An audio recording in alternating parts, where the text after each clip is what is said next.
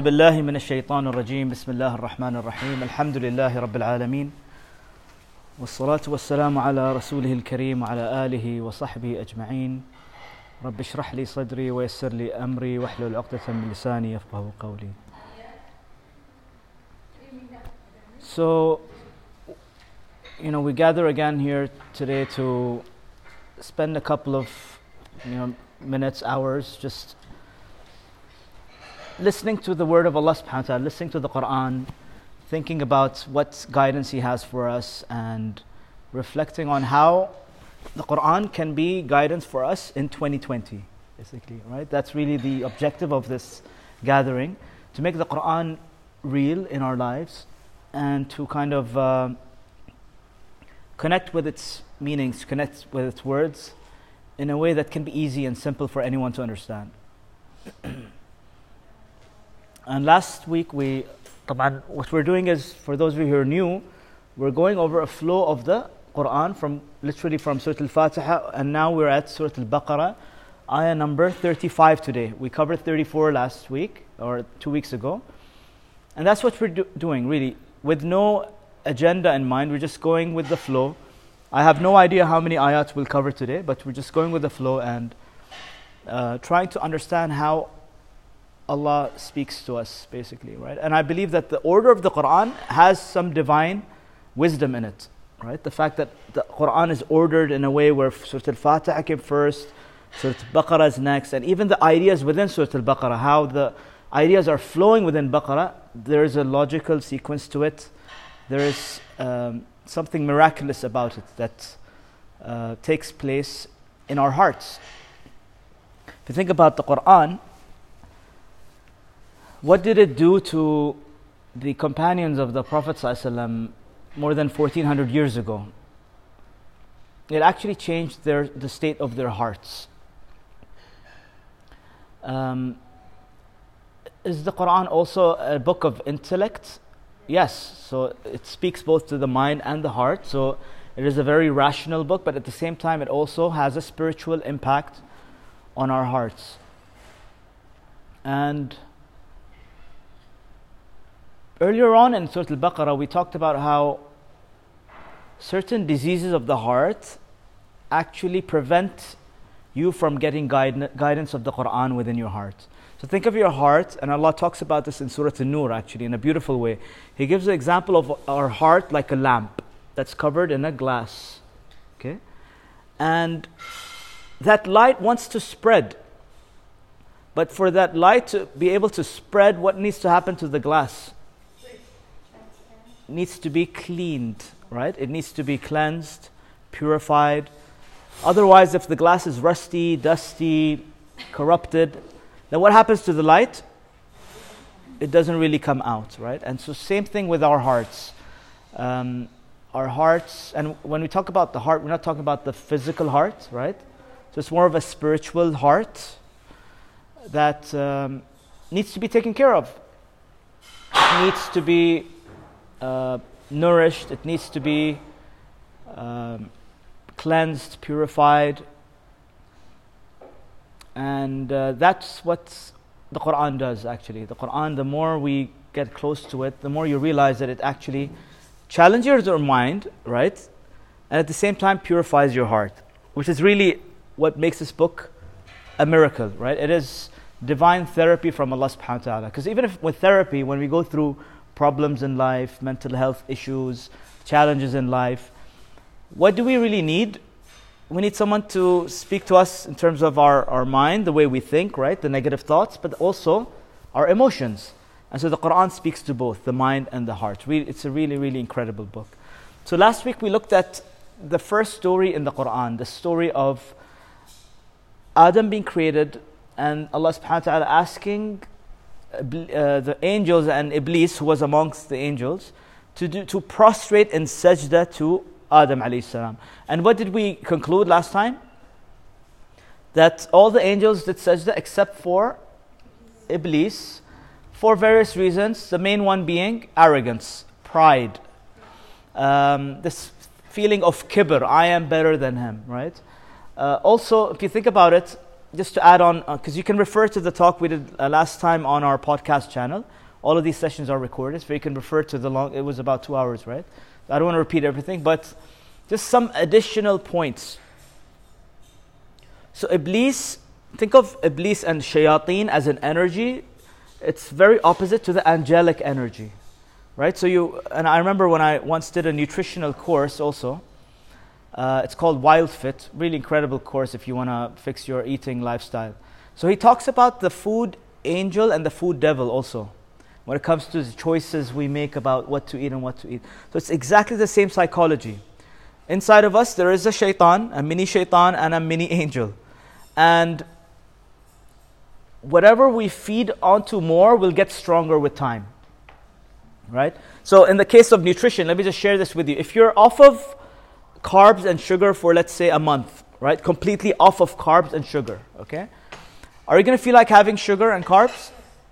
Not really. After a month, no. Maybe after... so yeah, uh, so after a week, yes. After a week, yes. So I said a month, right? thirty days of changing your habits, right? Your system changes. It alters the, your taste buds and everything. So you won't feel like having sweets and bread, right? Yes, you do after a week, after ten days, but then let's say a month, it's out of your system.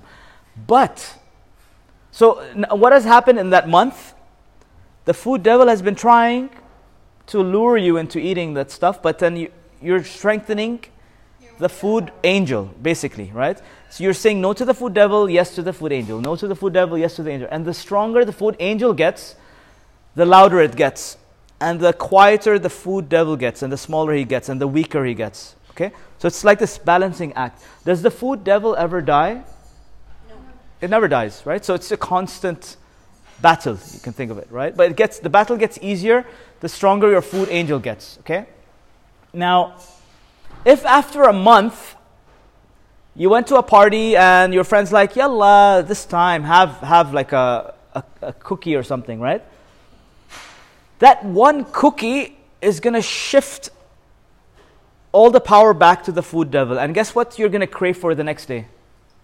Sugar, carbs, and you're back to square one, basically, right? So I remember in our in our the program I did, you had to stick to the no carb, no sugar for like two months, completely, right? Because otherwise, any any slight cheat would shift the energy back to the food devil. So that's that's really how our life works, also. And in the case of Iblis, what's very clear is that he was righteous on the outside, right? How do we know that he was righteous on the outside? Who was he hanging out with? Angels. Angels, right? So getting access to that high rank means he must be, out, you know, very, very righteous and pure on the outside. But who knows what's on the inside? Allah. Only Allah subhanahu wa ta'ala. Who knows what's in the inside of us today? Nobody. Like, none of us knows. You guys don't have no clue what's inside my heart. I have no clue what's inside any of your hearts. That's why judgment is such a big crime in our deen, right? Judging people, very, very serious crime. Okay? Very, very serious crime. Okay, I would say, yani, one of the biggest, because we have no right to judge others, because Allah subhanahu wa ta'ala has claimed this for Himself. In al-hukmu illa lillah, Allah says, judgment only belongs to Allah subhanahu wa ta'ala, and He is al-Hakim, which means the, the most wise judge. So it's not like, so Allah is not just, by the way, just for you to understand. Allah's judgment is not out of justice. What is it based on? Mercy, Mercy and love above all, right? So it's a very unique kind of judge who's always going to take your side, who's always going to give you the benefit of the doubt, who's always going to give you a second, a third, and fourth, and whatever chance, right? So it's a very unique concept. That's kind of hard to comprehend because it doesn't really exist in our lives today. So Allah subhanahu wa ta'ala wanted to expose what was inside Iblis. And so this whole act was simply a lesson for us to realize that no matter how righteous you act on the outside, no matter how much knowledge you have, what Allah is concerned about more is what's in the inside. And in this case, where, when arrogance is in the inside, and that's a big problem. That's a satanic problem, right? When you have ego inside of you, there is a problem there. And we talked about that extensively. But, so just think about it this way. Iblis refused to do sajda because the angels did sajda. And, and does Iblis do what the angels do? No, he, he wants to do exactly the opposite of what the angels do, right? So, in one sense, he was like, I, I don't want to do what the angels do, right? So he refused. And the other big reason here, which is connected to what we're going to talk about today, is who was he commanded to do sajda to? Who was, who was? A human being. Now, um, Iblis, being made from jinn, is being asked to do sajda to a human being. How is that relevant to the companions now? Think of it this way. The companions are living with the Prophet ﷺ, right? And overnight, literally at the age of forty, the Prophet ﷺ, you know, claims to be a prophet overnight. Now, what do the companions have to do as part of their submission to this divine plan? What, what are they required to do? Submit to this man, right? And, and and this man happens to be a human being. Now, how easy, how difficult is it for us to submit ourselves, our lives, to a human being? It's very difficult, right? We don't like that authority. We don't like to even submit to our parents, right? And uh, our teacher or the principal or your boss. It's just human nature. But then, that was the test for the companions, right? Is if you truly believe Allah, follow this man. And does the same apply to us today, in our lives today, even though the Prophet ﷺ is not living amongst us? Does that apply? Yes. Yeah. أَطِيعُ اللَّهُ وَأَطِيعُ الرَّسُولُ. Basically, أَطِيعُ اللَّهُ وَأَطِيعُ الرَّسُولُ.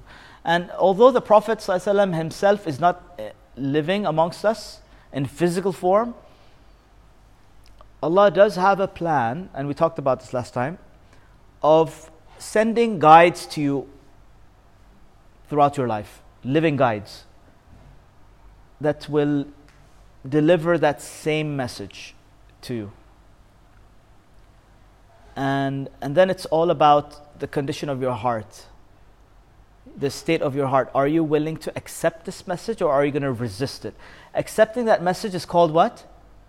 Iman. Islam, actually. Islam, right? Surrendering to it, accepting it. Right?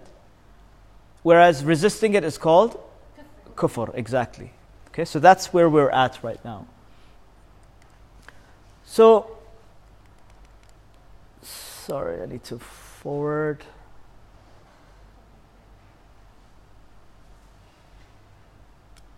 You just, you guys just got a, like a fast forward of last time. Yeah? Okay, so we're at ayah number thirty-five. So Allah says, وَقُلْنَا. Ya Adam, O Adam, uskun anta wa zawjuka al-jannah. Stay, you and your wife, in this Jannah. Wa kula minha ragadan haythu shi'tuma. And eat and enjoy from it, and basically chill out. Ragada means chill out and enjoy and relax in this place. Haythu shi'tuma, wherever you want to go, whatever you want to do, go and do it. Okay, but وَلَا تَقْرَبَا هَذِهِ الشَّجَرَةِ. Except for this tree, don't go near it. فَتَكُونَا مِنَ الظَّالِمِينَ. If you go near it, you will be from the wrongdoers. Okay, that's like a, uh, a rough kind of translation. After that, Allah says, فَأَزَلَّهُمْ فَأَزَلَّهُمَ الشَّيْطَانُ. Shaitan made them slip. فَأَخْرَ عَنْهَا. Right, so basically, Shaitan made them slip from Jannah. فَأَخْرَجَهُمَا مِمَّا كَانَ فِيهِ. So he got them out of what they were in. So they were in Jannah, basically, they were sent down on earth.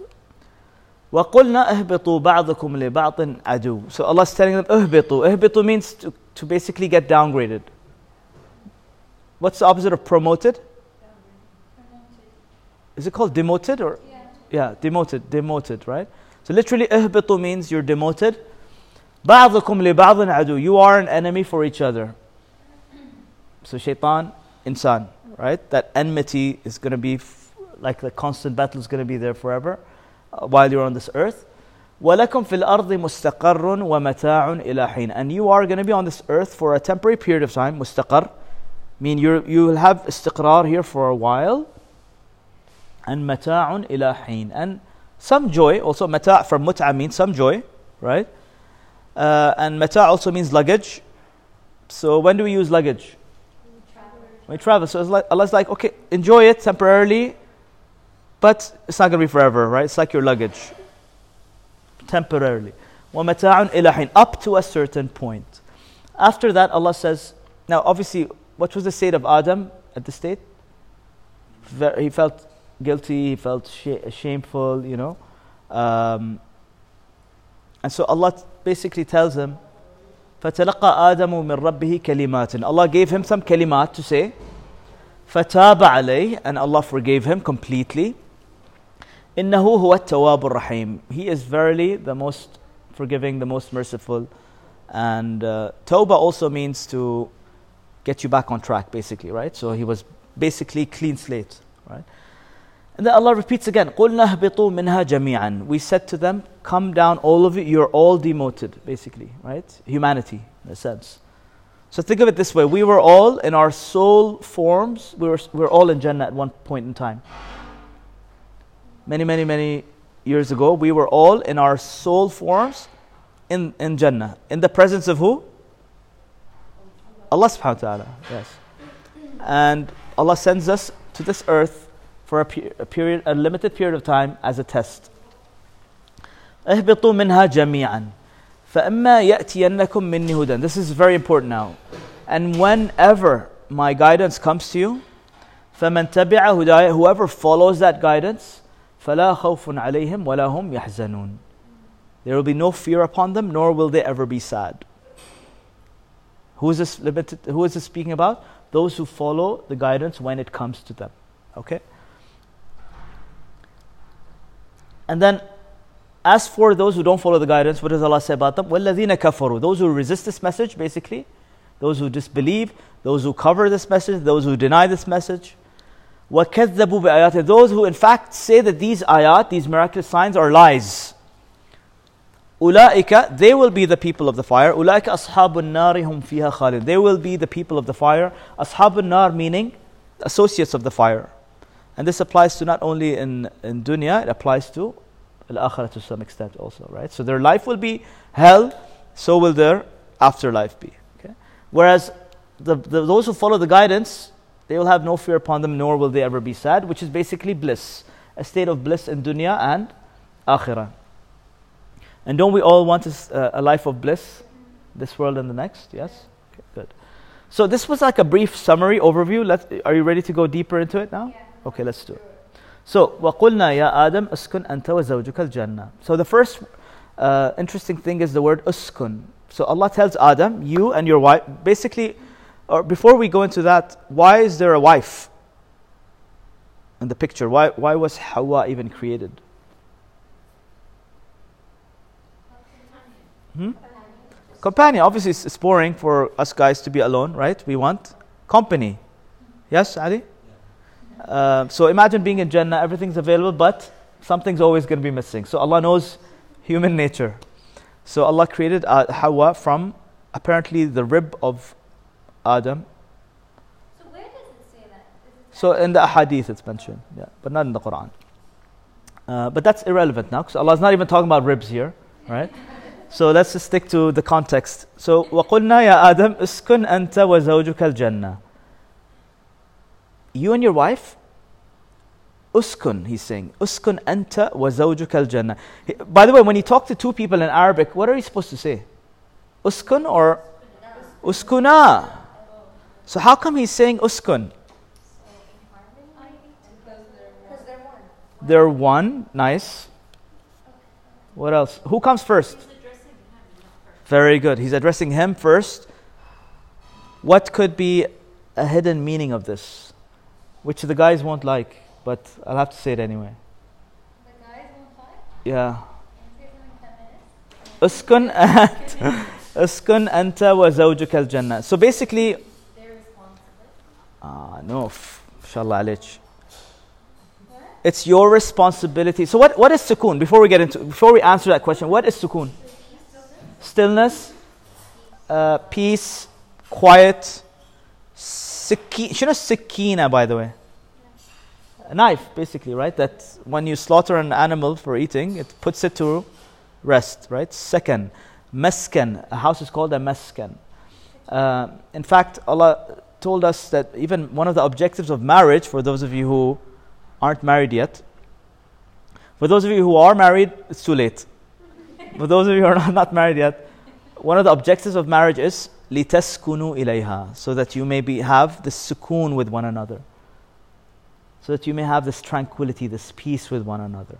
And so Allah's telling Adam, you and your wife have sukoon. And one of the one of uh, the meanings of sukoon is, or, or, or the opposite of sukoon is harakah. Movement, being active, noise also, right? And sukoon is basically chilling out and calming down, getting into a point of stillness, relaxation, and just calm. And so why is he addressing Adam alone, singularly? Because whose responsibility is it in a house to bring that sukoon in the house? Primarily, it is the responsibility of the... the so it's the... so it's... Uh, according to Allah, He has handed down that responsibility to the husband, actually. The man, right? Which is pretty cool for the ladies, right? Yeah, because Allah knows how you've been created, right? You can't... Yani, Allah has given all of that burden to the man to bring back order, bring back peace, say sorry, make things, uh, you know, settled again. So, in another place in the, in the Quran, Allah also talks about how الرجال قوامون على النساء. لا لا طري عاد شوي. So قوامون, what does قوامون mean? From Al-Qayyum. One of Allah's beautiful names is Al-Qayyum, actually, right? The one who straightens our affairs. And so, do all homes sometimes have affairs that are broken or affairs that are kind of, yani, not in order? Yes? From time to time, we do have those moments and those situations. So, who is the qawwam in the house? The rajul aw al-mar'a? Al-rijal. Al-rijal qawwamuna ala al-nisa. So, that also confirms this idea. It is our responsibility to um, bring back order, to bring back peace. Yeah. Um, and you know, it's, it's a side discussion, but it's relevant. I was actually talking to my wife about this the other day. So you know how like there is always this clash, I don't know about your culture, but in the Pakistani culture, there's this severe clash that happens between the mother-in-law and the wife, especially if you're living in the same house. Yes? Does that happen in, in Arabic culture also?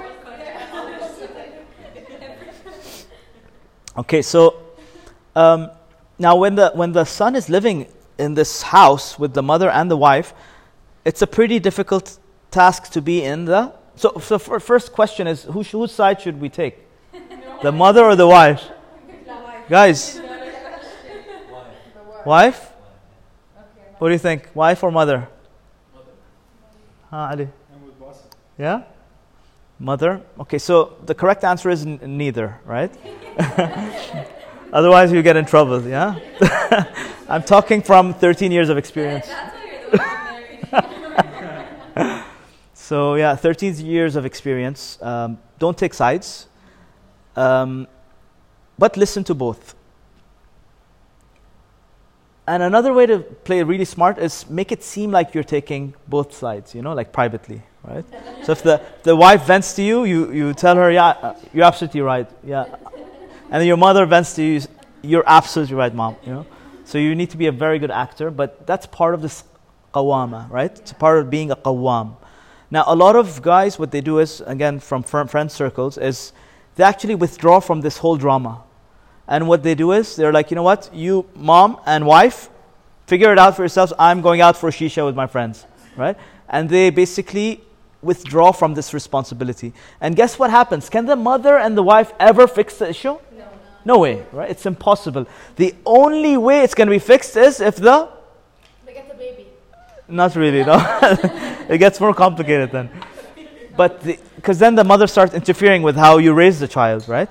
Yeah, so it's, it gets more complicated.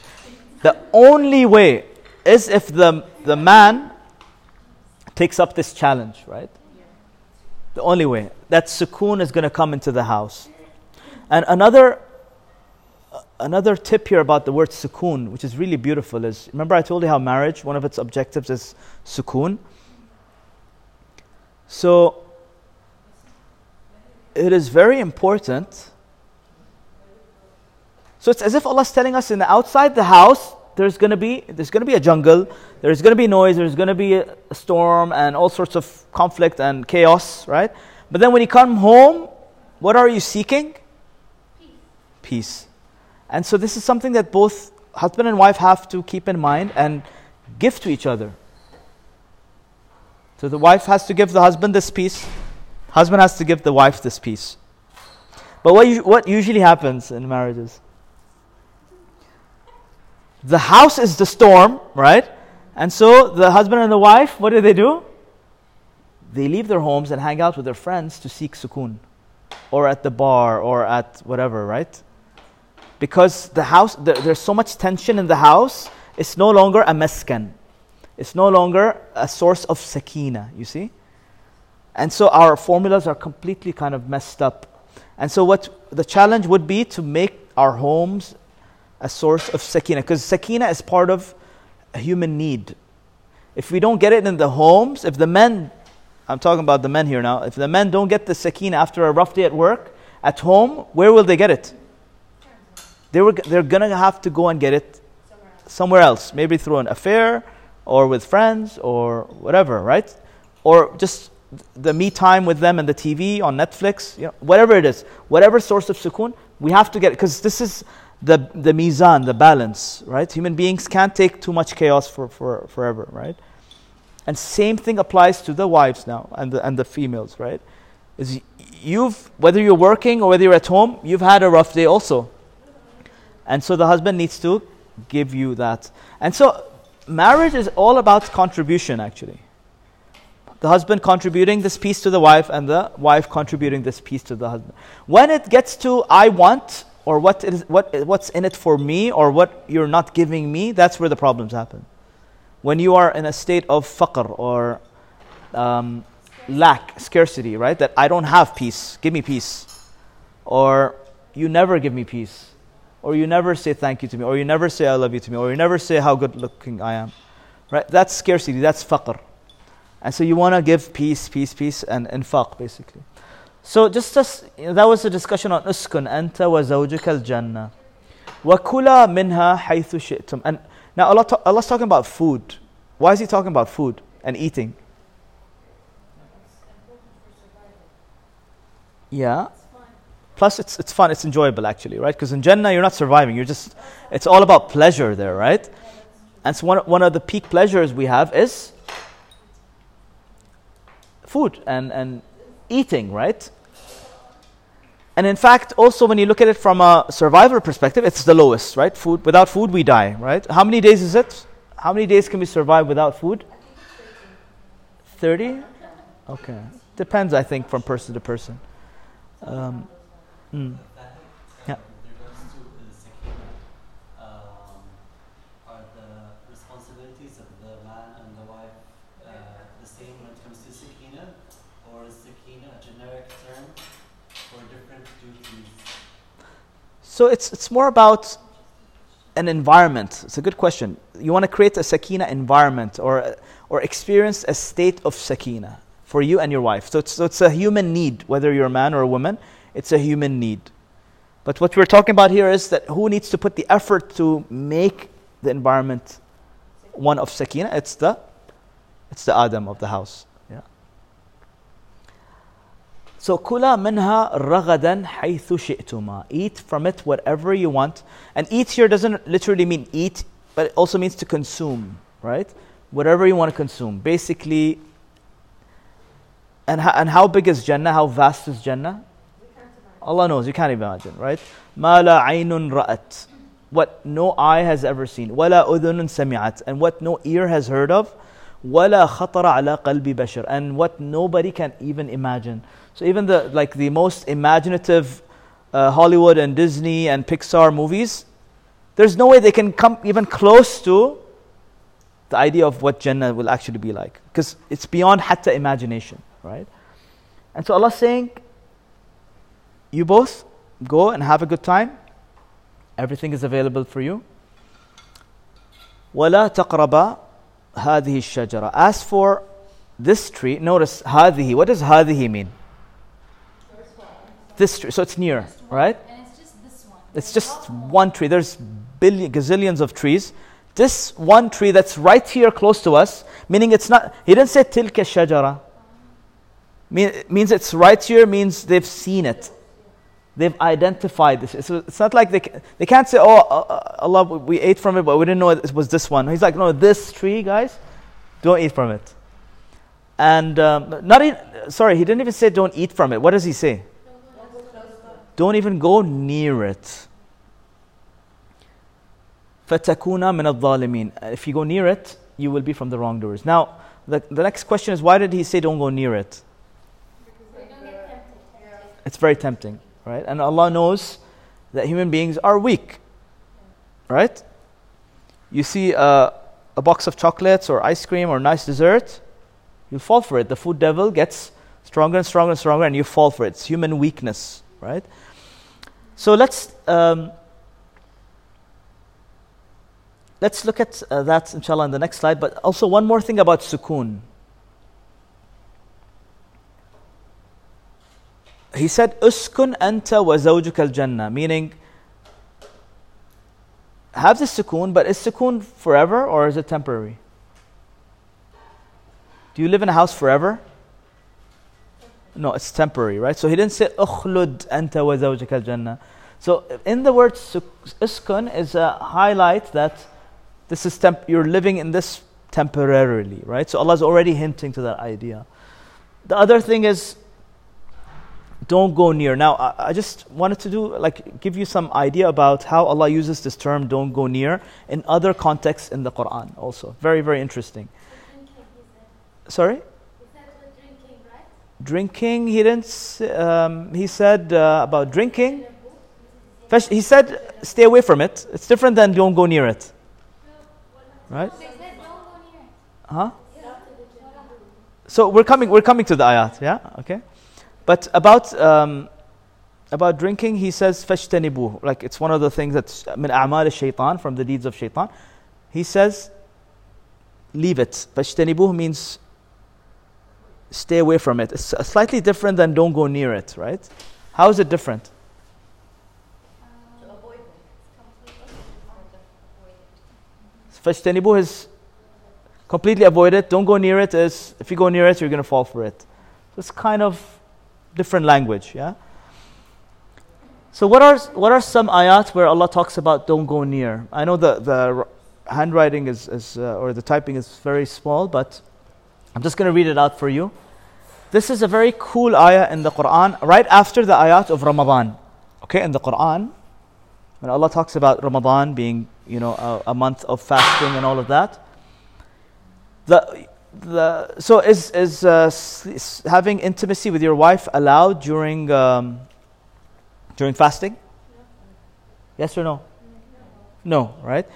But before this ayah was revealed, it was actually not clear. So what were the companions doing? They were ha- they were having it, you know, they were having a good time during fasting and secretly, right? And so Allah basically talks about how intimacy with their wives during the day while fasting, yeah. And there was a lot of confusion. Is it halal or not? And since Allah's, you know, quiet about it, then let's just do it, you know. And so Allah says in this ayah that at the nights of Ramadan, it's halal for you to have intimacy with your wives. And then He goes on and talks about intimacy, intimacy in a very beautiful way. Um, and then He says, "Tilka hududullah." Basically, these are the boundaries of Allah. فَلَا تَقْرَبُوهَا, he says. Don't go near them. Meaning, having affairs with your spouses during the day while you're fasting, don't don't go, those are Allah's boundaries. Don't go near that. Yeah.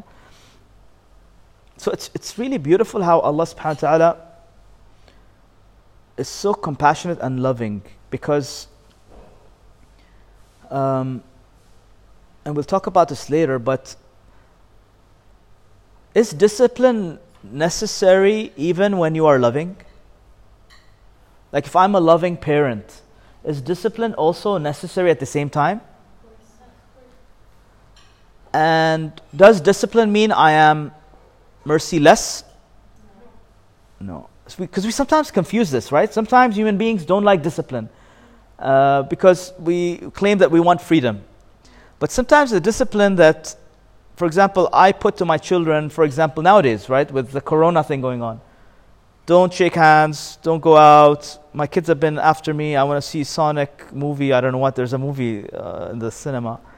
And I'm like, no, Habibi, we can't go. It's, this corona thing is on. Please, Baba, please, Baba, please. But then I have to have discipline, right? If I'm too loving and I am too kind, guess what? Can I put them in danger? Yeah. Yes. So for temporary pleasure, I don't want to cause them long-term pain. So as a responsible parent, I would make them go through that temporary pain of not seeing the movie for long-term pleasure, which is their health. You see, you see what I'm trying to say here? So sometimes our, sometimes our parents do that to us. They put dis- discipline. Same thing with our teachers, same thing with schools, even our bosses with the targets and stuff. There's discipline in a company. There's policies and procedures which we all hate to follow, right? But we do that because it is for the bigger benefit of everyone, you see? Okay. So some, sometimes it is painful to be disciplined. Do you agree or no? It's painful to be disciplined, yeah? But Allah, what He's saying here is that I know your weaknesses. I know that you, husband and wife, have these weaknesses. And therefore, I will allow you to enjoy that relationship, but only at night, basically, right? So He didn't say, no, no, the whole month, no sex, basically, right? He's saying, fine, at night. So thirty days of sex, basically, right? But at night, which is amazing.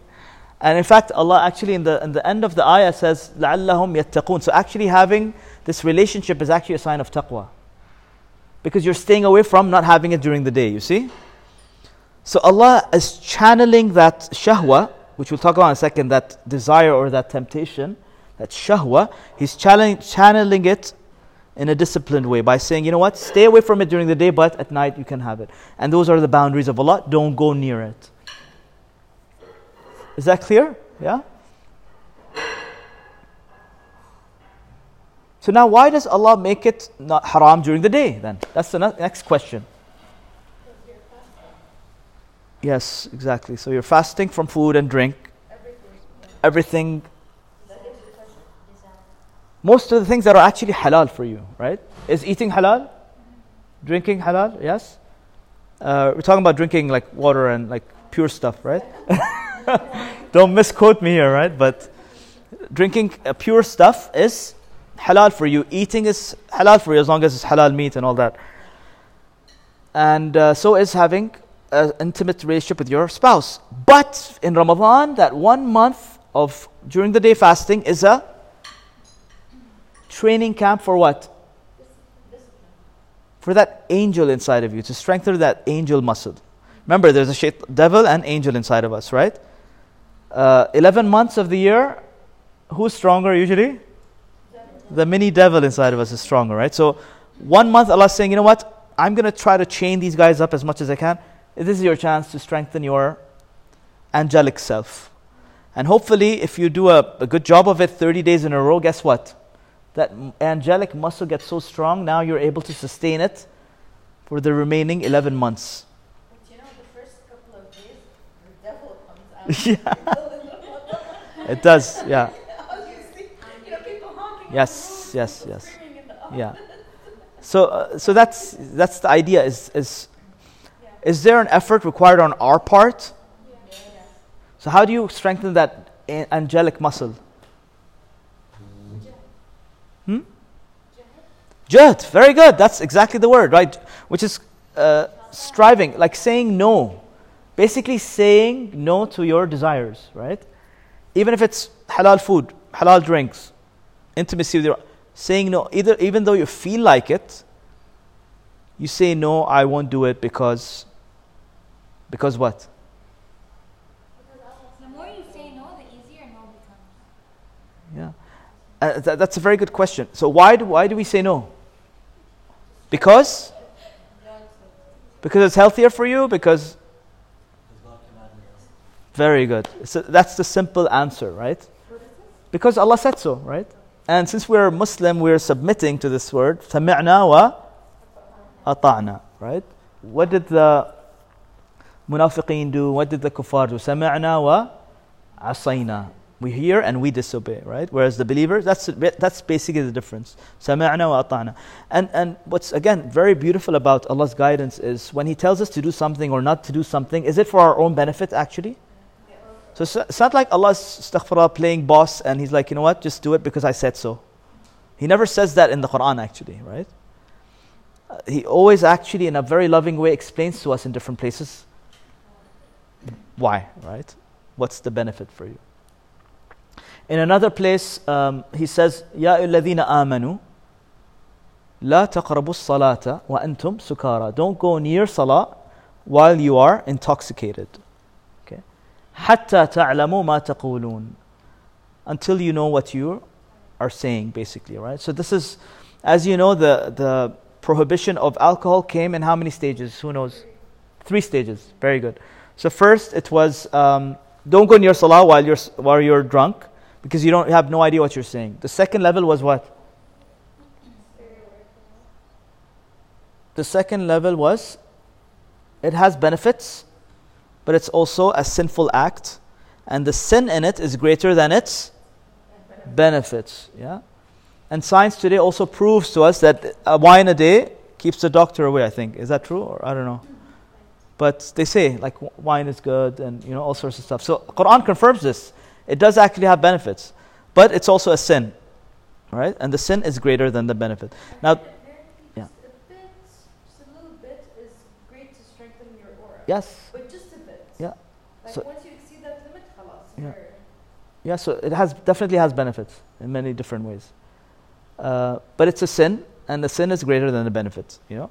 And then the third, third, final stage, and by the way, this happened gradually over a long period of time. Why? Because Allah's so loving and, and understanding. He knows that this habit can't be uh, gotten over very easily, right? It requires time and...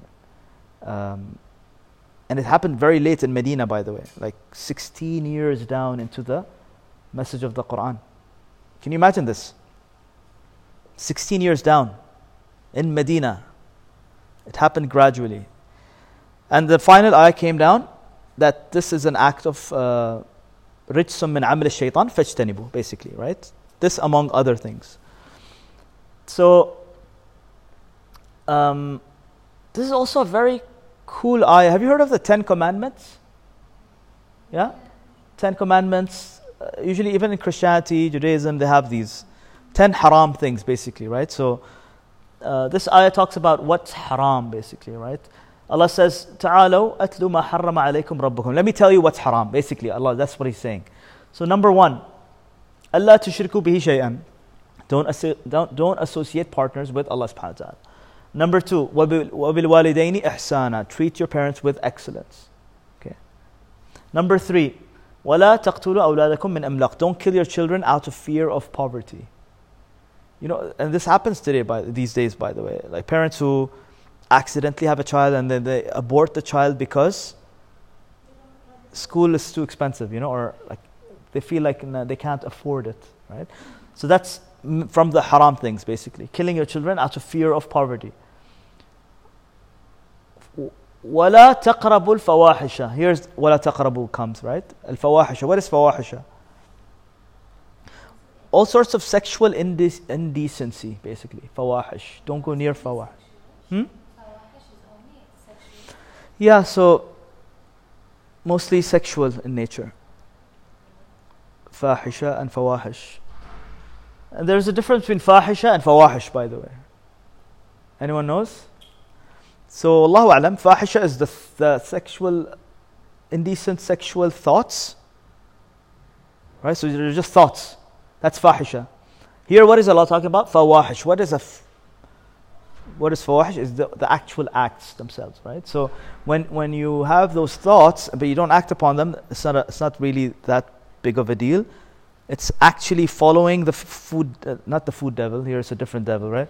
But following the the yeah, following that that shahwa and acting upon it is where it becomes Uh, dangerous to you. Ma zahara minha wa ma batan. Whatever is seen from it and what is whatever is hidden or unseen, right? Because fawahish can be uh, acts that you commit out in the open or in secret, basically. Yeah. So there's fawahish and uh,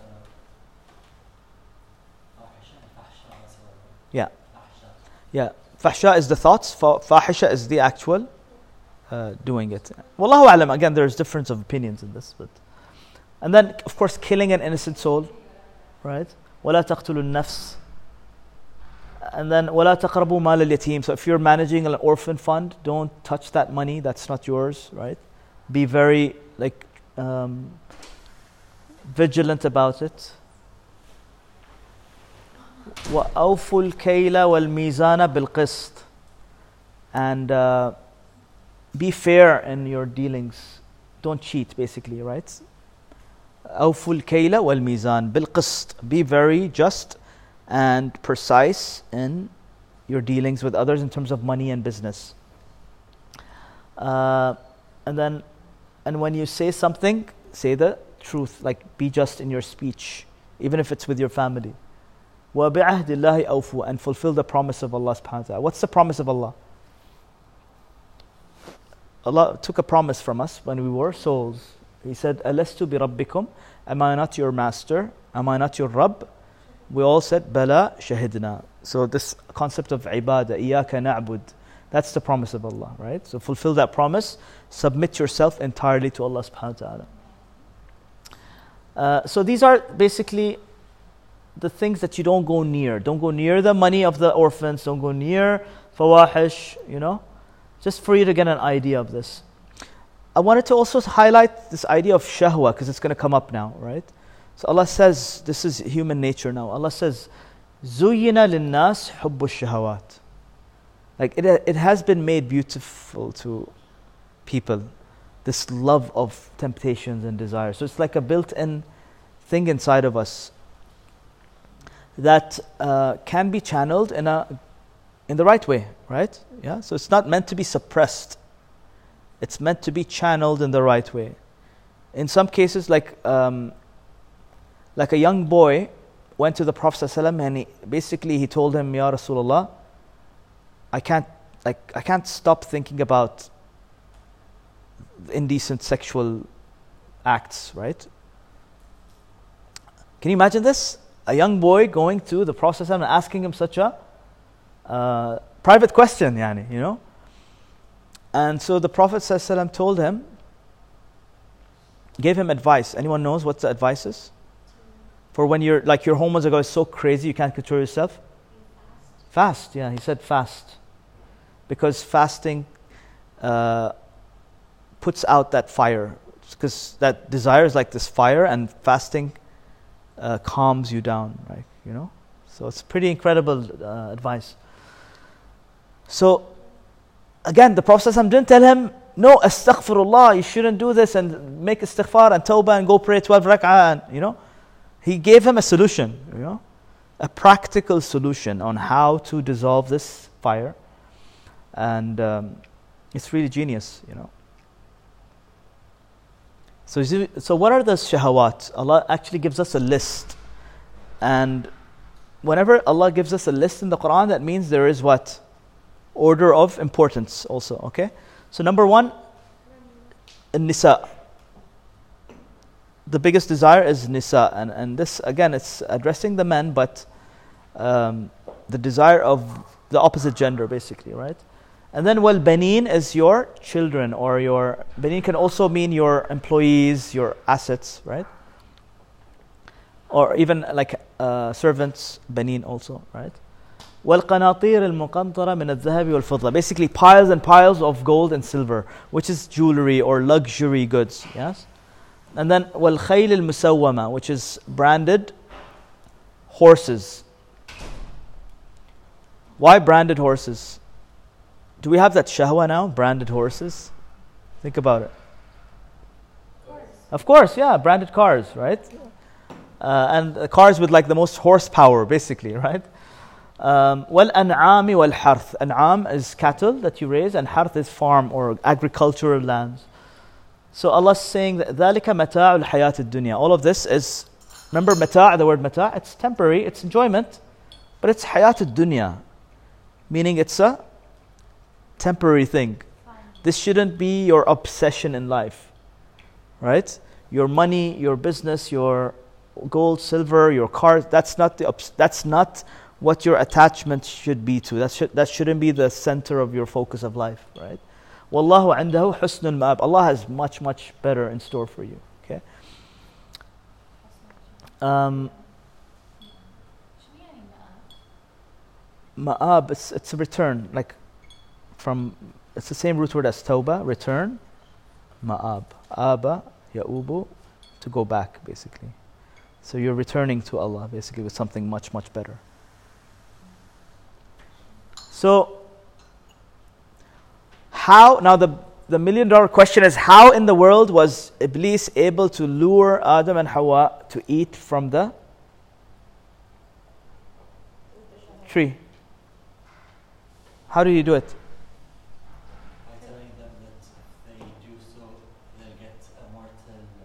Very good. Yeah. So yes, exactly. Yes. So Allah tells us in a different place in the Quran, not in this in this, in this context, but in Surah Al-A'raf, He tells us, "فَوَسْوَسَ إِلَيْهِ الشَّيْطَانِ." Notice, who did he do waswasa to?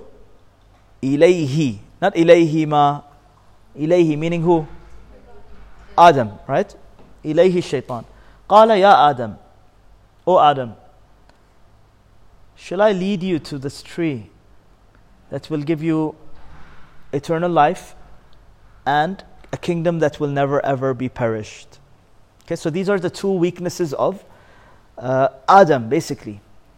Now let's try to kind of think about this idea of immortality and um, a kingdom that will never be perished. Like, how come Adam fell for it? I mean, he had access to everything in Jannah, but yet these two things were the hooks that Shaitan used as marketing, basically, to get him to go for it.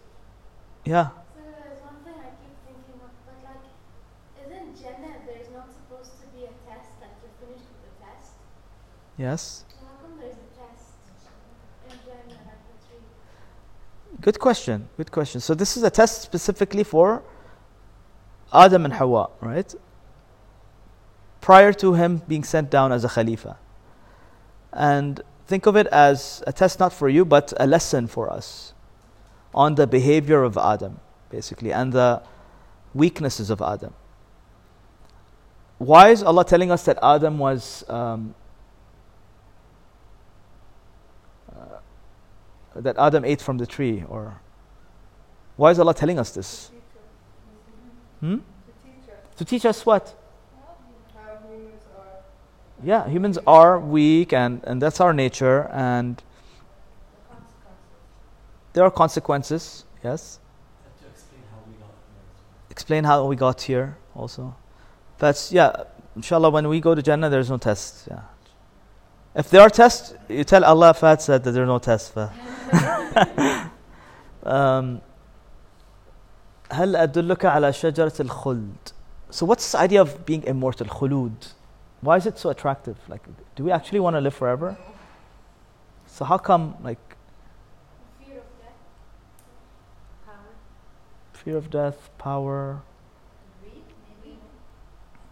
Uh, but didn't he have, already have these two things being in Jannah? Yeah. True. So, yeah, if you, actually, if you think about it, eternal life, I don't know. I mean, he was a human being. He went to die.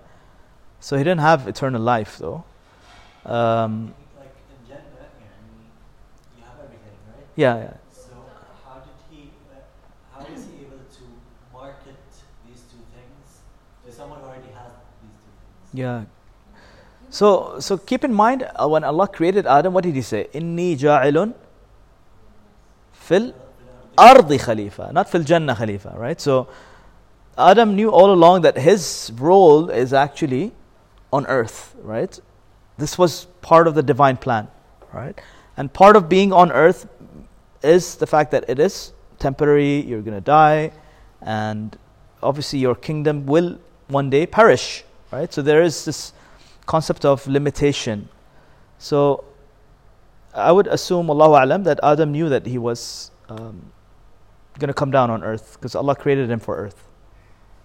Um, that was part of the plan. That is correct. Then Adam intentionally broke God's word to get here. Yeah, or fell for the hook, basically, right? Uh, which is a shahwa. Think of it, right? Um, so today science is trying to also hack, like they call it biohacking, where they're trying to hack this idea of uh, reversing aging and living for hundreds of years. The people who are actually working on this scientifically, right? Trying to make this happen. So to some extent, human beings are striving to become immortal, and uh, in a lot of the new age movements and and schools, they talk about this idea of, what if death was just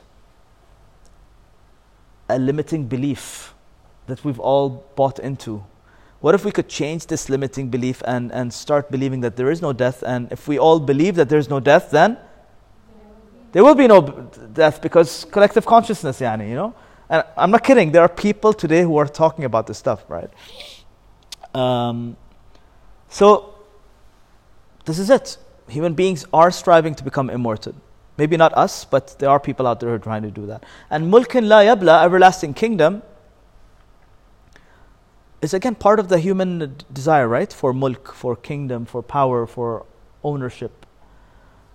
I mean, who doesn't want a kingdom that, like a business, a multi-million dollar business, or a huge palace and cars that never get spoiled, that never depreciate, right? We all have this in us, right? We hate depreciation. We hate, uh, you know, taking the car to service, right? We don't like things that deteriorate with time. So it's a, it's a, honestly, Shaitan is a, is a genius if you think about it, right? Because he actually got the two things that Adam didn't have. Uh, but more importantly than that is, remember uskun? Uskun anta wa zawjak. What did, what did that mean? One of its meanings was? Hmm? Yes, like settle and be still, basically, right? Another way to look at that is to be present. Be present and be content with what you have, because there is no striving in Jannah, right? But here, what Iblis is trying to do to Adam is tell, tell him, and there's two things that you're lacking. So he's getting him from contentment to lack mode, basically. There's two things that you don't have. And when Adam focused on the two things he didn't have, this this became a source of ingratitude, basically, right? Or or a feeling of not having enough. Don't we have that sometimes, right? Everything is going amazing in our lives. There's this one thing that's not going right, and then we focus on that one thing, and it seems like the whole world is upside down, right? Because we get blinded from everything else. And that's part of uh, ingratitude, actually, right? Is to see the bad, the negatives, the, the small negatives, and to forget the positives in our life.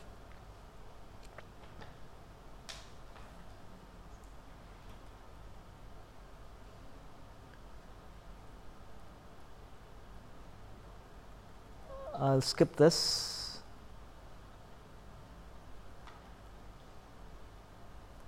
Okay.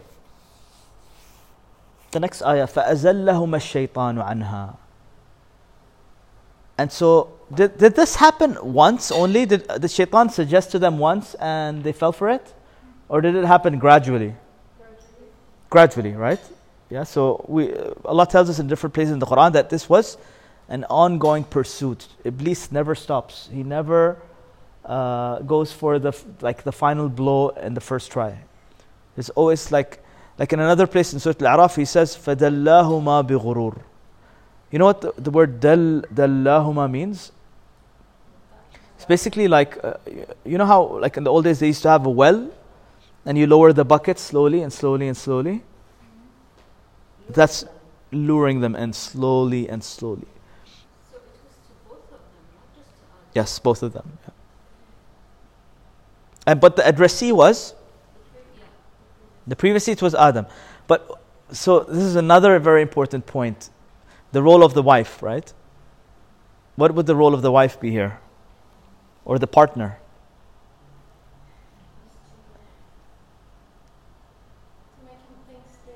Yeah, exactly, to be the support system, exactly, right?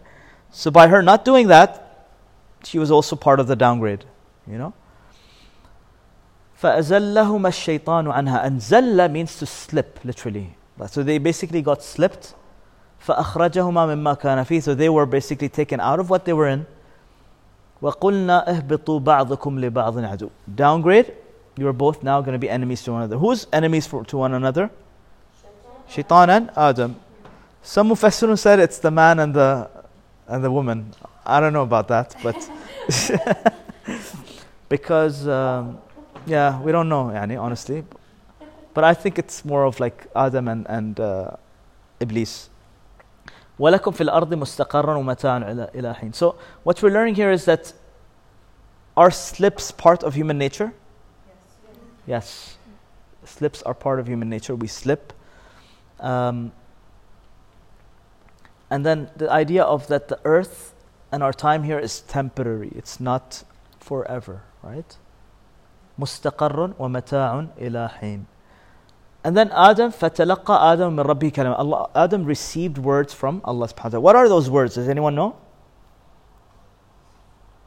To to basically be a, a means for him to repent and to say sorry and to.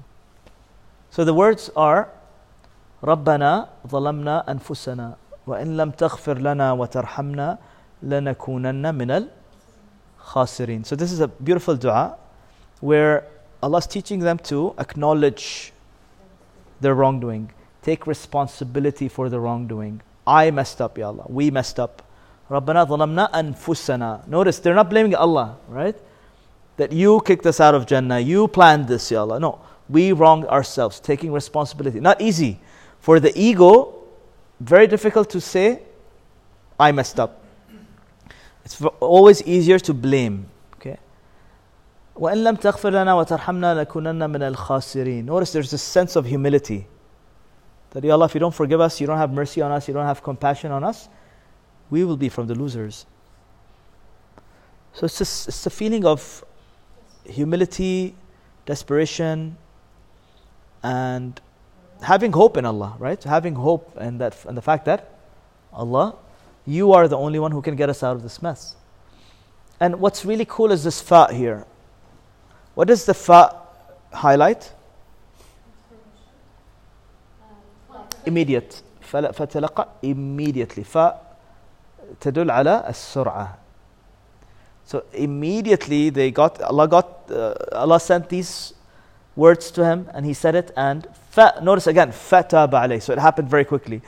So f- seeking forgiveness, coming back on track, is it a long process that's complicated? Do you have to go to like some box and confess and say that I messed up and pay money? No, it's just, it's free, it's instant access, it's instantaneous, it's immediate.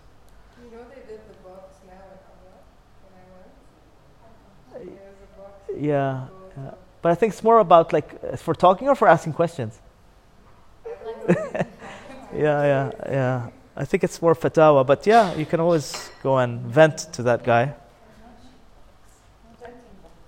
Yeah, fataba alayh. Now, tawbah, very important point here, okay? Because I get this question always from teenagers.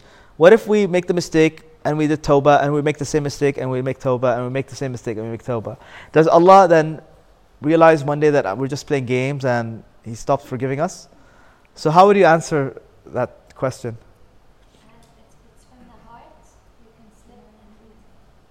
Exactly. So it's about intention, yani. It's always the thought, because uh, it's very nuanced. Because uh, God, at some point in the Quran, says, uh, when you're at the time of death, yes, and, and you say and you try to do tawbah, that is not acceptable. Hey. But it's very nuanced when and before yeah, that. Exactly. Yeah. And I, would, I like to think of it as never lose hope in Allah, right? Um, but also, taba, the word taba is a very interesting word, right? إِنَّهُ هُوَ التَّوَّابُ الرَّحِيمُ. So think of tawbah as an upgrade that happens to you. Now, when you, when you make a mistake, what are the benefits of making mistakes? Learning. Very good. You learn the lesson, right? And then when you learn the lesson, what has happened to your awareness? Expanded, which means you have now actually upgraded, right? You now see things in a different way. Now, now you have an additional experience that will hopefully allow you to make wiser decisions. That's why, you know how we say um, there's always lessons to be learned? The word, the Quranic word for lessons is al-hikmah actually, right? This wisdom, you become wiser. With every lesson, you become wiser and wiser. And so hopefully if you are genuine, and you're sincere in your efforts to come back, Allah gives you a, an upgraded awareness which will help you make wiser decisions over time. Does that make sense? Yeah. Yeah? So don't lose hope in Allah subhanahu wa ta'ala. These are His names, At-Tawwab Ar-Rahim. So his, his doors of tawbah, His doors of mercy, compassion are always, always, always open, right? What does Iblis try to do? Yeah. So many differences. Al-Rahman, Al-Dunya, Rahim Al-Akhirah. Rahman is temporary, Rahim is constant in Jannah. Rahman is for all of humanity, Rahim is specific for the believers. Uh, Rahman has shiddah, like atshan, you know, it has like extreme feelings. Rahim is more continuity and everlasting, you know.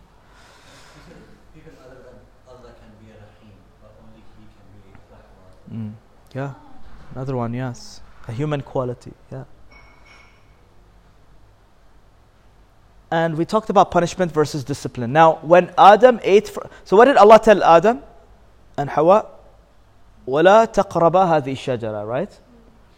Now, he went near the tree and he ate from the tree. Mm. What would you expect the result to be? Punishment. Punishment, right? But in fact, what has happened here actually? By them being downgraded, is that a punishment or what is it? It's it's more of disciplining actually, right? It's more of a disciplinary act. It's not a punishment, right?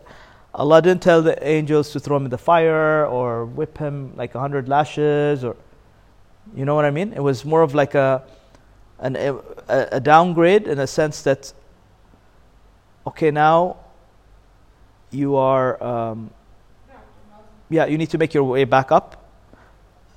Not not like the naughty corner kind of thing, right? But it's more of, because remember, Allah created Adam for earth. That was His purpose, right? And in fact, uh, it's a very honorable role. Our role on earth is not a role of uh, being grounded, right? It's an honorable role where Allah is actually has expectations from us to make this world a beautiful place, to contribute, to um, do islah, right?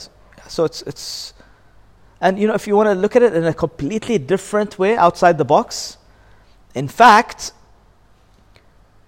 Adam eating from the tree was his graduation to now be qualified to be sent down to start his mission. Why? Why was Allah waiting for that moment for him to eat from the tree?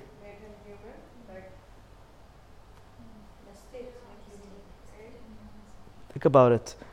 Did Allah know that he's going to eat from the tree? Yeah. Of course, it was part of the plan, right? But why was he waiting for that moment and then he sent him down?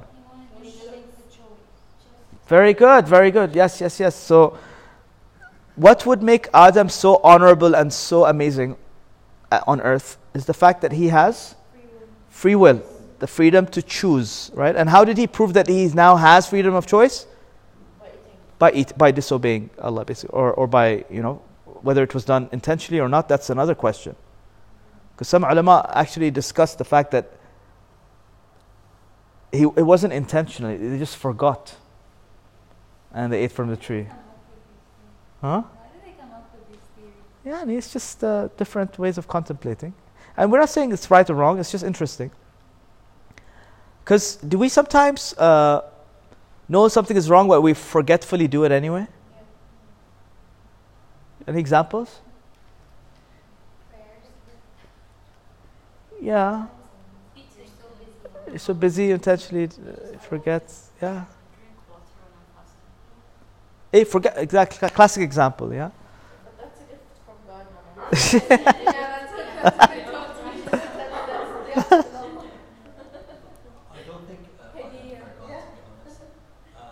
because I mean, let's not forget Allah is still God. So for him to forget the one thing he was told to stay away from, it just it's not logical. Mm. Yeah. So yeah. I think uh, Allah, Allah making the mistake just hard, um, is on top of the fact is you said that shows that humans can have choice. Mm-hmm. Also, it re-emphasizes re our weakness. Yeah, yeah, absolutely.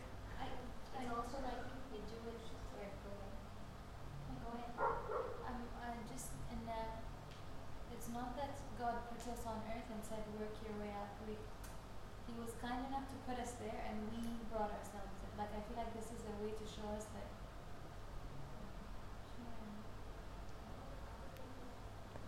Good, eh? No. Yeah, I mean, we, I mean, we started off with the Qur'an. Okay. And we made the, like, that it's not he is, yeah, and some people say, nah, who is this God that just brings people onto this earth and wants to play a game? And yeah. But then he's actually kinder than that, and he had us there, and we chose to be. Mm. So it's, يعني,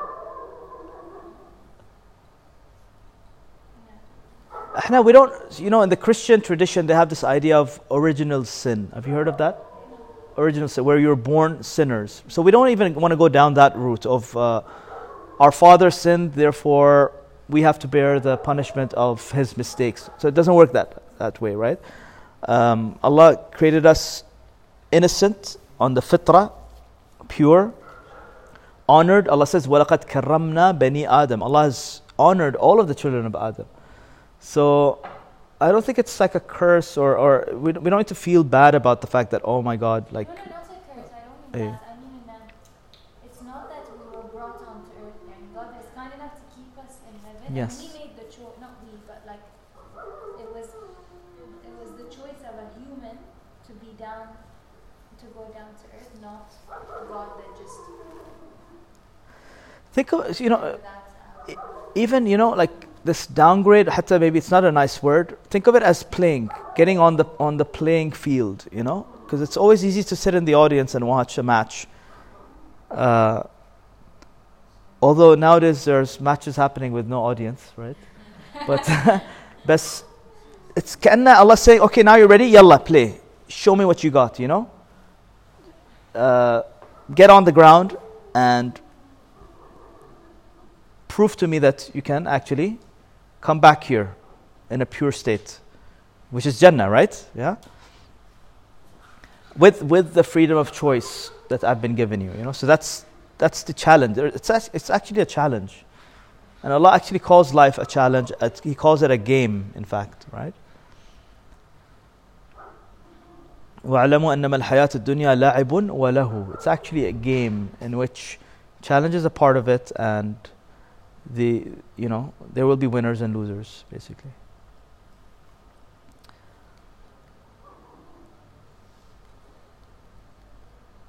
I think this ayah just shows how if you make a mistake, um, it's okay to make a mistake. I mean, as long as, like, Adam, one of the good things is he repented immediately. So, as human, you can do it because you forget immediate repentance, and Allah immediately forgives you. Mm. So that's something that we can take out of this. Yes, yes, yes, yes, and, absolutely. And the more you're said not to do something, you tend to want to do it. Mm-hmm. Also, maybe that's something you could use yeah. with kids. Like, the more you tell them, don't do this particular thing, they just want to go and, you know, so maybe use yeah. another strategy. Yeah, curiosity, yeah. Because what is this tree that God has asked you yeah. to grow? Yeah. And humans are curious, so.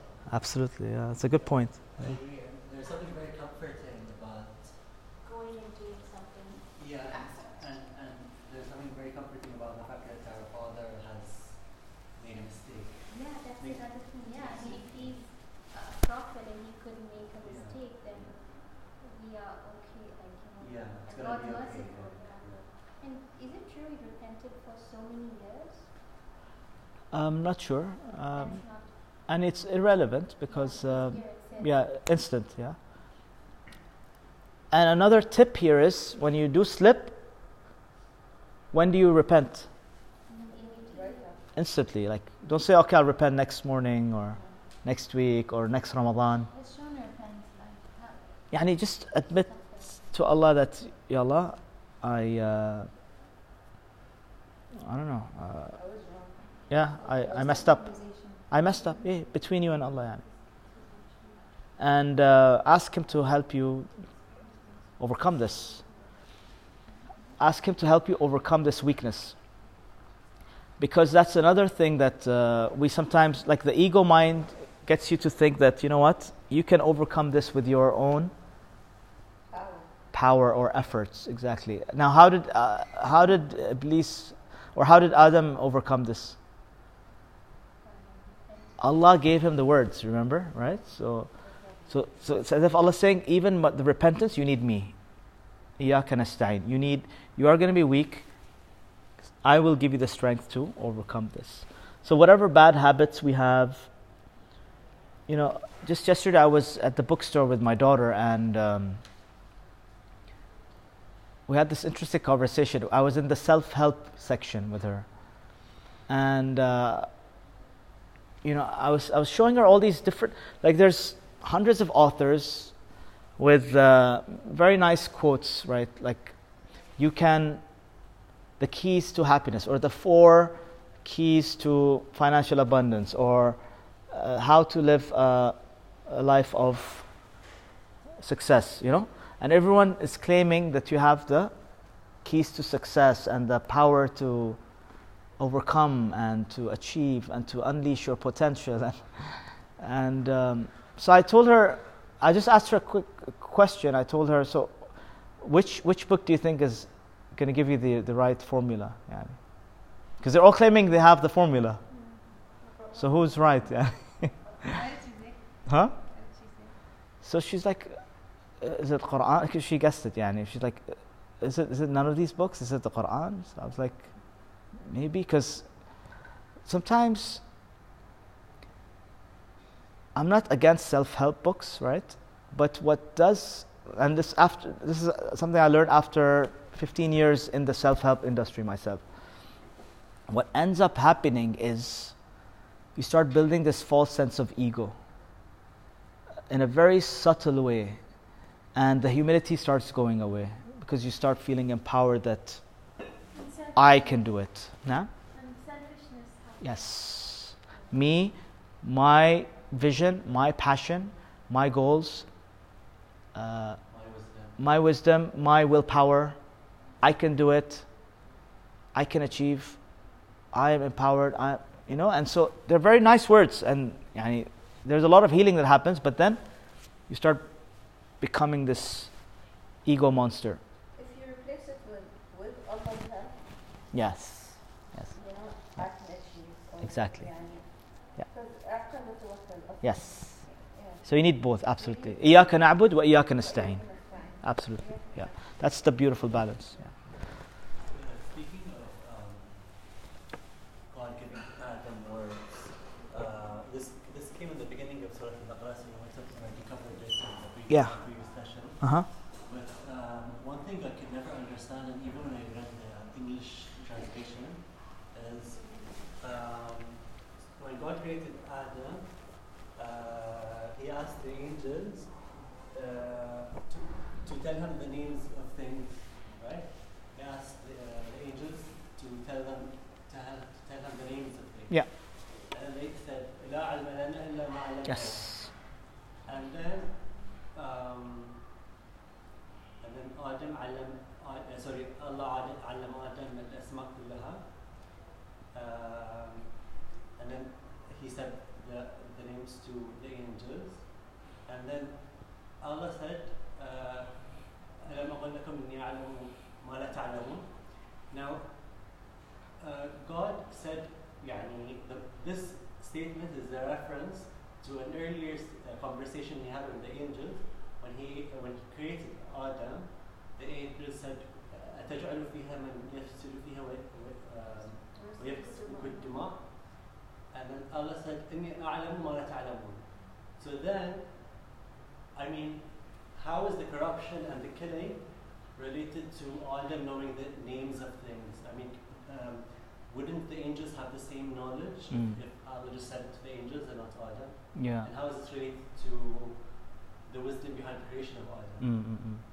So yeah, I, I think it's a side discussion that maybe, maybe we can have uh, outside of this, because it's slightly it's out of the yeah, the it's out of the topic. Yeah, but it's a good question. Inshallah, we can talk about it someday.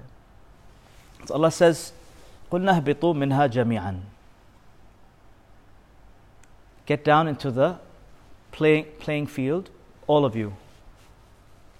فَأَمَّا يَأْتِيَنَّكُمْ مِنِّي هُدًى. And whenever this guidance comes to you, فَمَنْ تَبِعَ هُدَايَ, whoever follows my guidance, فَلَا خَوْفٌ عَلَيْهِمْ وَلَا هُمْ يَحْزَنُونَ. It's really beautiful. So, how does the guidance come down to us? Allah told us, I'm going to send you on this playing field now, on the ground, but I'm not going to leave you alone. I will be sending you guidance. So, so, yeah, in the form of prophets and messengers and books and miracles. Yeah, miraculous signs. And the signs around you. All of the signs around us, signs within us, signs around us. Uh, and then whoever follows this guidance, there will be no fear upon them, nor will they be, uh, no, nor will they ever be sad, right? Which is incredible, because that these two feelings are really uh, where all of human suffering comes in, right? Fear of the future. So fear is always associated with the future, and sadness is always associated with the past. And so when you have no fear, no sadness, you are now in present bliss, right? And لعبة الشيطان, the, the shaitan's game is the mind, right? The past, future, past, future. Fear of the future, worry, worry of the future, and then sadness of the past, regret of the past, anger of the past also, right? Anger is also in the past. It's something someone said to you many, many years ago, or something you did to yourself, something someone did to you, you know? It's all, all stored memories. In fact, I'll share with you something really interesting. And inshallah, um, we'll, we'll end with this. Is a lot of, uh, have you guys heard of meditation? Yeah. Okay, so we'll inshallah do a, me a small meditation together now. But a lot of meditation practices, if not done in the, with a right guide, can be very harmful to you. So meditation does have a, a dark side to it. One of the dark sides of meditation uh, is that it opens up closed files in your mind that were not meant to be reopened. So, you know, Allah subhanahu wa ta'ala has designed our, our brain, think of it as a storage system, right? Where there are events that have happened in the past, it could be traumatic events, right? That out of Allah's mercy gets stored in a safe box, right? And that safe box is supposed to be hidden somewhere so that you can move on with life, right? But some meditation practices, Um, what they end up doing is they end up opening up these unneeded or, or very old files, and starts uh, it starts messing up with your um, your your your mental health and your psychology, That's why there are a lot of people who end up worse after meditation than they were before meditation. So just a side note for, for you guys to be careful about this. That's why, and, and uh, inshallah, in the meditation we'll do today, in the meditation I teach at the M Club also, um, it's always based on dhikr, always based on remembering, remembrance of Allah subhanahu wa ta'ala through either verses of the Quran, names of Allah subhanahu wa ta'ala, or divine sounds that are mentioned in the Quran. So are you guys interested in, inshallah, uh, a, a small dhikr session? Yes? Yes. Okay. Yeah, I have a question. Yeah. So, so they want hazan, not be hazan, not be hazan. Does what's the antonym of hazan? Because they don't mention happiness in the Quran. Mm. So, so the, Sa'id is mentioned. Is it? Yes, Shaqiyun or Sa'id. Yeah, Sa'id, Sa'ad is mentioned in the Quran. Yeah.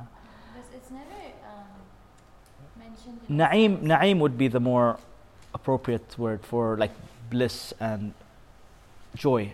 Na'im, na from Ni'mah, right? Eternal blessings that make you joyful. Yeah. So yeah, Farah, Farah is there, but it's also used in a negative context for excessive uh, happiness of worldly obsession, basically. So is, is the opposite of Hazan Sukoon? Is the opposite of Hazan Salam? It's a good question. It's a good question. I don't know. We can discuss yeah. Inshallah, we'll think about it. I'll look at it. Alright, so get comfortable, inshallah. And dhikr, by the way, just before we start, is one of the strongest forms of therapy today. You know, it's free of charge. Uh, you don't have to pay anything. You can do it wherever you are. And all it all it does it it gives you. And Allah says, "Ala bi dhikrillahi tatma'innul qulub." With the remembrance of Allah, our hearts become tranquil. They become peaceful. And so there's this healing that happens. Okay.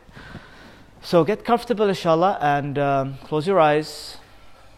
Just helps you focus more. Try to keep your back straight if you want. You don't have to, but. Because otherwise, if you're like leaning on your sofa, you might fall asleep. Just take a few uh, deep breaths. Try to become more present.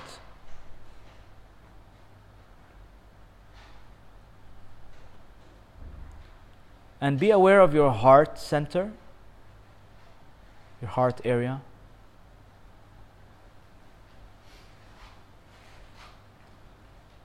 And the dhikr we're going to do is Astaghfirullah Al-Azeem.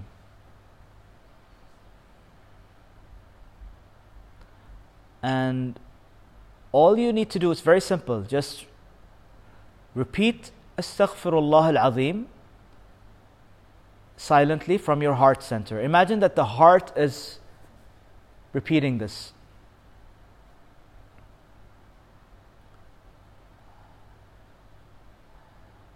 And the feeling is what you want to focus on, right? We don't want the mind to come in, in the way. Even if thoughts come, let them just come and go peacefully. But I want you to experience the feeling of going back to Allah subhanahu wa ta'ala.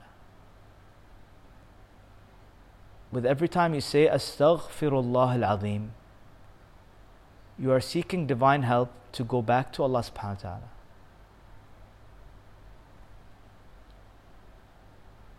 Think of your mother when you were a child and you messed up. Sometimes just running into her arms was enough for you to be forgiven. And you don't need to whisper anything. It's just completely silent dhikr from the heart. So no sounds.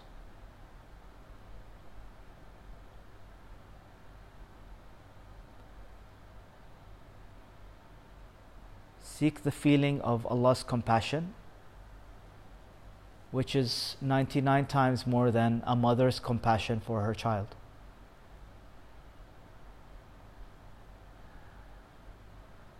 It's as if you are going back into Allah's Think of it like a, يعني, like you hug your mother. Think that Allah, imagine that Allah is embracing you. And He understands you.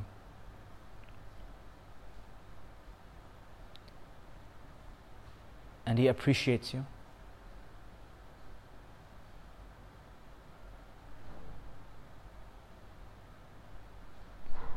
He knows what you're going through.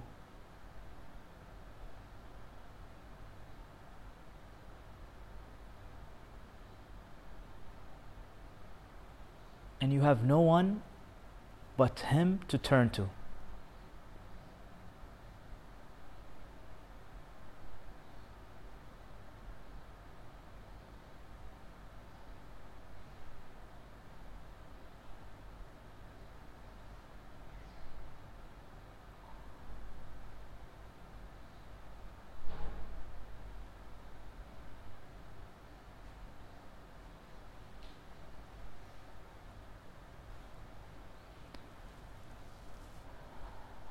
Feel His love for you.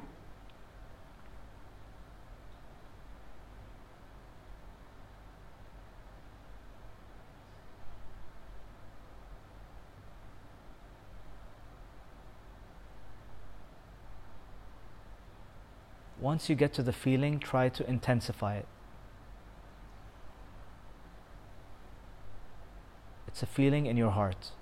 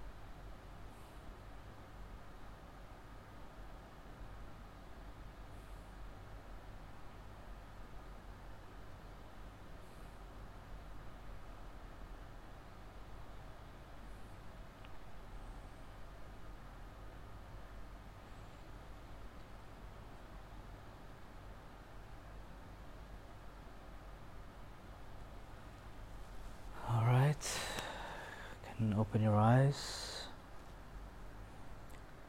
with gratitude. Subhanakallah wa bihamdik, nashhadu an la ilaha illa ant, nastaghfiruka wa natubu ilayk.